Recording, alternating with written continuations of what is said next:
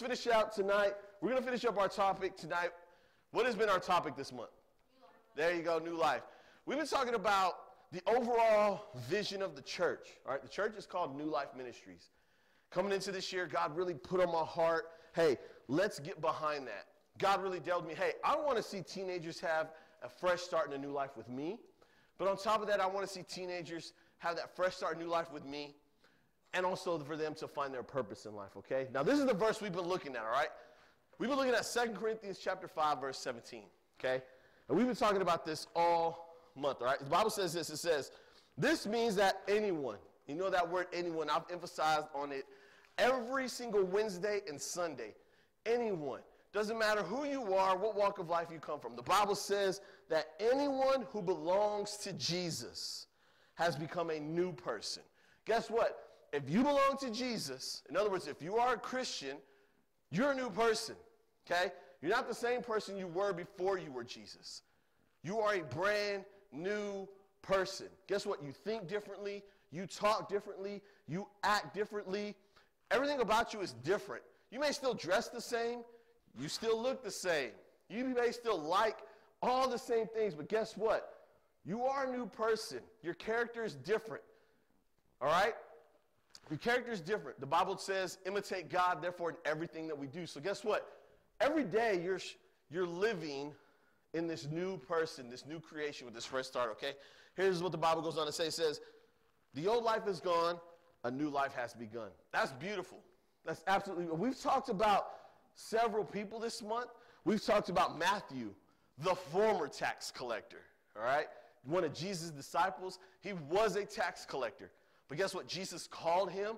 Matthew got up and left everything he ever knew to follow Jesus, okay?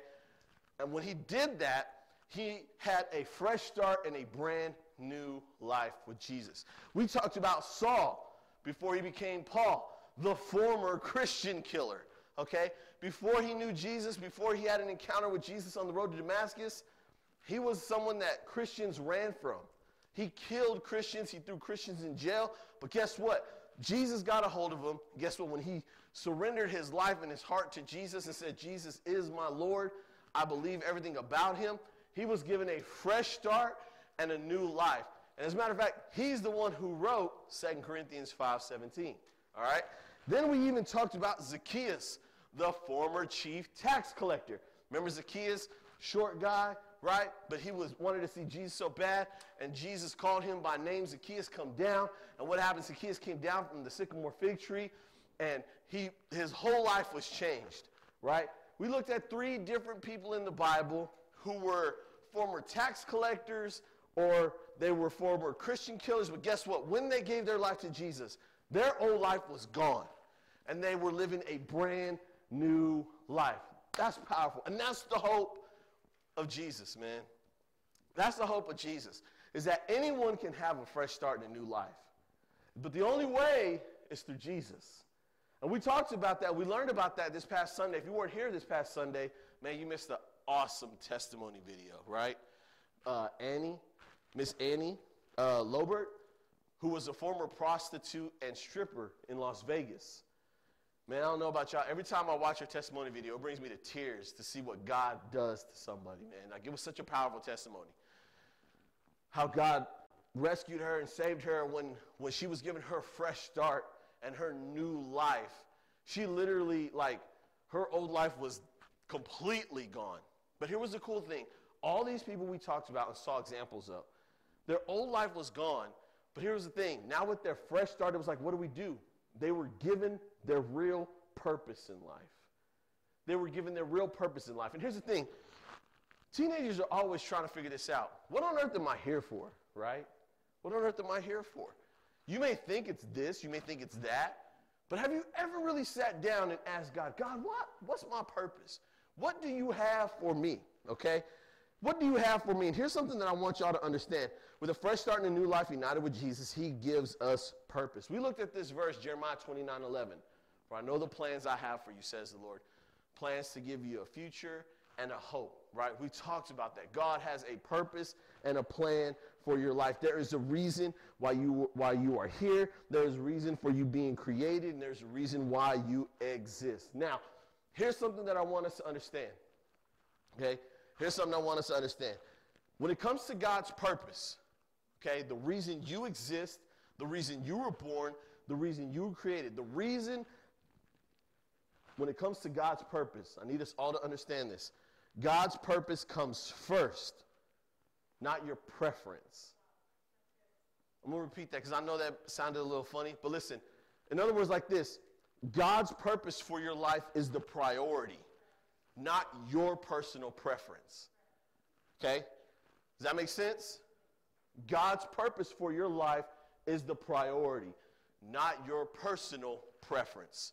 In other words, your preference may be, I don't know, I'm just saying, I, there's probably not nobody in here, but I want to be an influencer on TikTok and make hundreds of thousands of dollars making videos of me dancing. That may be your preference. But what if God's purpose is totally different? Right? What if God's purpose is for you to go into the mission field and go to a different country where there's no water, nothing, and, and serve people? What if your preference is something that you really, really love, but God's purpose for your life is something completely, completely different?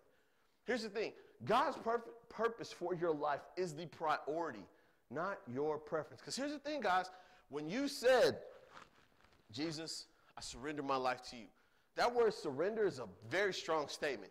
What you're saying is, I give my life to you, I trust you, I follow you wherever I go. See, Matthew's preference was to be a tax collector, but his purpose was something different. Saul's preference was to kill Christians, but God's purpose was different. Zacchaeus' preference was to be a tax collector, but God's purpose was something different. Annie, in her testimony, her preference was to make a lot of money selling her body and dancing for men. But God had a completely different purpose for her life. You see what I'm saying? And when they gave their life to Jesus, they weren't saying, hey, God, can we go back and to what my personal preference was? They weren't doing that. Why? Because God's purpose for their life now was the priority, not their personal preference. Okay? And here's the thing Christians today got it completely backwards. We, get, we got Christians who give their life to Jesus, right? Teenagers too. Give their life to Jesus, and we think, hey, my preference comes before what God wants for me. And it's totally backwards. Okay? It's totally backwards. That's not the case. God's priority, God's purpose, excuse me, is the priority, not our preference. Okay? So, the beautiful thing about a new life and a fresh start is that God gives us purpose. But we need to understand something that God's purpose is the priority, not our personal preference. Okay? Now, I want to read a couple of verses in Luke chapter 5, verses 37 through 39 in the message translation. Now, this is Jesus talking. He's talking to a group of people, okay? I love what Jesus says. He says, No one cuts up a fine silk scarf to patch up old clothes. You want fabrics that match, and you don't put wine into old, cracked bottles. You get strong, clean bottles for your fresh vintage wine, okay? And no one who has ever tested fine aged wine prefers unaged wine. Now, I know what some of y'all probably thinking right now. What does that have to do with living a new life, Carrie? Like, what is Jesus trying to say? Well, let me explain something to you, okay? Josiah, will you come up here and help me with this illustration, please? Thank you, sir. So here's the thing. Since I first met Josiah, when I first met Josiah, he was a lot scrawnier. No, no, nothing personal, bro. He was a lot smaller, and he was a lot thinner. Okay. Now, what size shirt you wear, bro? Uh, large. A large. When I first met Josiah, he probably wore like a, a youth small. No, I'm just kidding. Right? But he, he was a lot smaller and he was a lot thinner. Okay. And this was not a couple of years ago. Okay. But guess what? Over the years, now he's in sports plays football at Friendship. So guess what he has to do? He's got to work out. Puts starts he has to lift weights. Well, guess what? Over the years, not only has Josiah gotten taller, right? Come on, don't be shy. Not only has he gotten taller, but the young man's got some muscles on him now. Okay? He's got some muscles on him now, right? Look how humble he is. He's not even like like, like, yo, you know. But, but he got some muscles now, and, and he's grown, and his hair is grown. Like, he looks like Samson up here. Like, he ain't cut his hair, right? So, so check this out. Now, here's the thing. Follow me with this, because this is basically what Jesus was saying, okay? If we were to go and find one of your shirts from whenever you were in the sixth grade, okay, and you were to put it on, it'd probably come up to like right here now, okay? Now, for some of you guys, it's like, that's cool, I can do that, no problem anyway, right? Some of y'all would still do that. But the thing is, what used to fit you wouldn't fit you right now, right? Yeah. Why? Because you've, you've grown, you've gotten taller, you've gotten muscular. And what the, the thing is, what used to fit you now doesn't fit you. Makes no sense, right? And what Jesus was ultimately saying is this so many people, so many people, they give their life to Jesus and they look like Josiah right now. But what they want to do is, de- is basically put on clothes from their younger selves. They want to bring their old life into their brand new life. And Jesus was saying, look, this new life, okay, Jesus was saying, you can't fit this new life into your old life. And so many Christians today, that's what they want to do. They're here, but they want to try to fit into their old life. They still want to wear their old clothes. They still want to wear their old, their old shirts. Does, am I making sense? Okay? And that's what's going on with Christians today. They want the new life, but they also want to bring all the old stuff that doesn't fit them no more and add them to their life. And Jesus was saying, no, no, no, no, no. That's not how this works. This new life with me, the old life is gone. Embrace the new life. Thank you, man. You can have a seat. I appreciate you. Okay, here's the thing. That's just the reality of it. So many people want to do that. Now, listen, I want to encourage you guys. As I'm going to finish this up right now. There's three things that I want y'all to do from this moment on. Because I believe everybody in here is a believer in Jesus. Okay. Here's the thing I want to encourage y'all in these three things, okay, when it comes to living this new life with Jesus, okay? The first one is this I want you to embrace this new life with Jesus. Y'all know what I mean by embrace? Y'all know what I mean by embrace? Come here, Noah. Come here, bro. Come here. This is what I said, no, I'm sorry, bro. no. Listen, this is what an embrace looks like. This is an embrace. Now look. Sorry, man. I didn't mean to break your glasses. Is this an embrace? No. The first one was an embrace, right? Thank you. You can sit down. Okay. An embrace is to fully, fully embrace somebody all the way. And with this new life with Jesus, we're not supposed to treat Jesus without that embrace. Like we should be embracing this new life with him all the way like where we don't want to let go. Okay? We don't want to let go. If you got if you got animals, you know what this is like. When you get home and they haven't seen you for hours, they're wagging their tail. They want you to embrace them and they don't want you to leave them alone. Okay? They that's that's what we should be doing with this new life with Jesus. Hey, I'm to embrace you, Lord. Every single day, I'm to embrace you. I'm to be at church. I'm to embrace you. I'm to go to youth. I'm to embrace you. Like, we should embrace this new life that Jesus has given us, okay? The second thing is live this new life with Jesus, okay? I think it's so important that not only do we embrace it, but we live it out every single day. Like, we live it out at school, at home, in our workplace, wherever we are, we live this new life with Jesus. And it's like I said earlier, that means you're different, whether you like it or not. You were set apart. Remember, we talked about that a couple of months ago? That means you talk different, you act different, you live different. Okay? That's just the reality of it. I love what Pastor Junior said at spring retreat. He talked about his son and how he told his son, listen, you're not like everybody else. Guess what? You are pastor's son. You are different. Completely different. You don't talk like everyone else. You don't act like everyone else. You don't think like everyone else. You are different, okay? That doesn't mean that he's not involved in what he loves.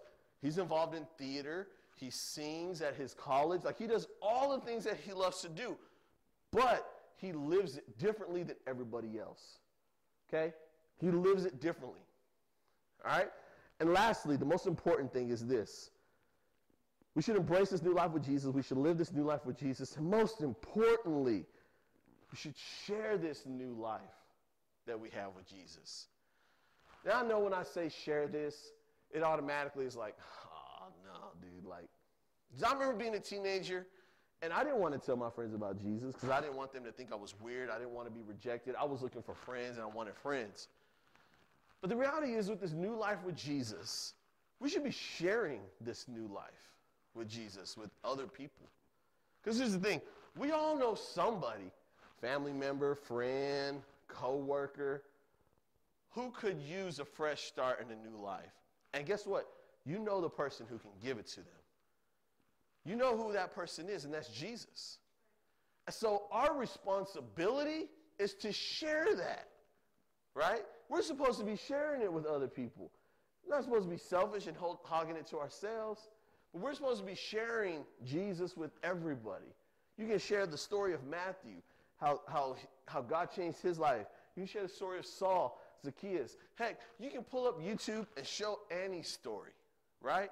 You can share what God has done in your life, how he's given you a fresh start and a new life. Maybe even your family, okay?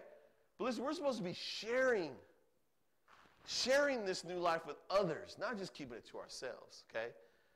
So I want to challenge you in these three things embracing this new life with Jesus, living this new life with Jesus, and sharing this new life with Jesus, okay?